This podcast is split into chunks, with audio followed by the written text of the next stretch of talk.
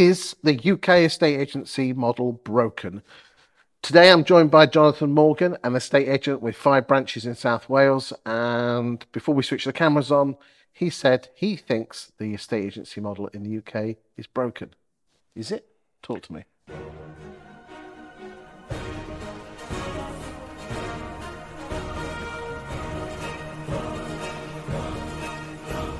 Personally, I think so. You know, the traditional estate agency method of what you deliver and how you deliver it is under a lot of pressure and it's not financially viable in a lot of the parts of the country. What, in terms of high street office? Yeah.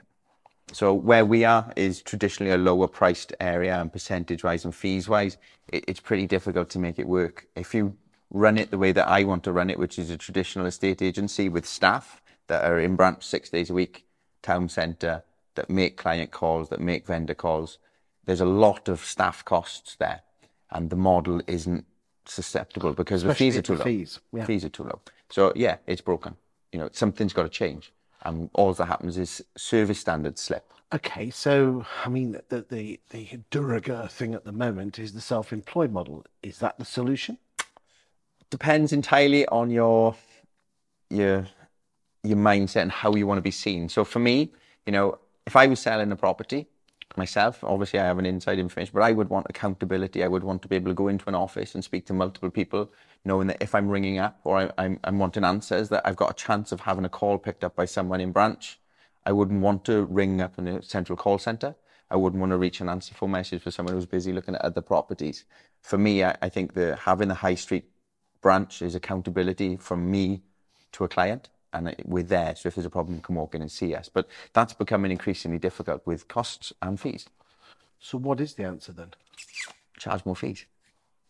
You know, So the model, it's, the model per se is not necessary. It's the, it's more the fact is that we pull our pants down on our fees. I mean, the if you look at the um, the Sunday Times Awards, which has morphed itself into the best estate agent guide, mm. they do a survey every year of twenty thousand mm. homeowners.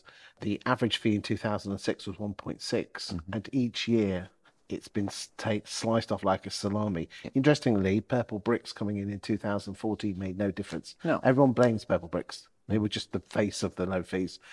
And now we're at 1%. No wonder we is it chicken and the egg? We haven't got we've got low fees, which means we can't pay people enough, mm. Which means the service has gone down, which means Yeah. the fees have gone down. Well, yeah, we're, we're being forced in to make a decision as to whether you have a high street office with skeleton staff because you're so far outpriced from the rest of your competition, which is where we are at the minute in, in my company. I drive fees, you know, charge more, deliver a better service, and push that method.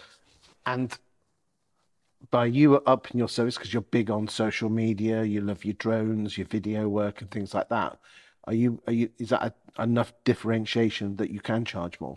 I believe it looks on paper like there's a reason why we charge more, um, but also the, the back end by having better fees means that we can have more staff, which means that we can pick up more calls, that we can reply to emails, that we don't rely on chatbots or centralized in the middle of the country call centers or mobile answer phones.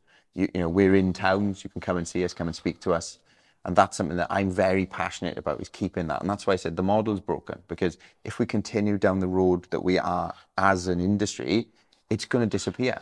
So the, it's not necessarily whether you're employed or self-employed. It's offering a great service for a decent fee. Yes.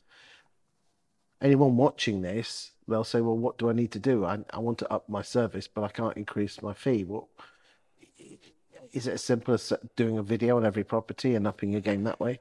Because it one has to happen first, doesn't it? Well, for, for us, one of the things that really has a massive impact is using review platforms and, and things like that. So ESTAS or Google or whichever review platform you want to do, the best client and best referral you can have is somebody you've just sold a house for. That is the best one. You know, don't be ashamed to pick up the phone and ring them and say, did you have a great service with us? Yes, I know you did. Can you recommend us to any friends and family? If you're a small agent, you've got one branch or a, f- a smaller team, it's a lot easier to do that, believe it or not, than if you're a multi-branch agent because you've got more focus, you've got a better relationship with that client. If they refer you and your fee is £100 more than anybody else or £200 more, then you'll get that business because it's a referral. I'm going to properties where I'm £1,000, £1,500 more than some of our corporate competitors and we're getting it. They're equaling two, three, sometimes 4% depending on what those fees are.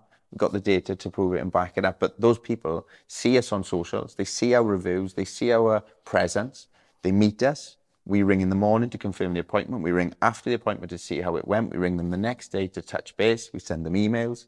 We are trying to elevate the service, but to do that, you've got to charge fees. And you shouldn't be ashamed to charge a fee for your service. If you love your job and you're proud of what you do, people should pay for that. Can't argue with that, mate. Thanks for your time. No problem.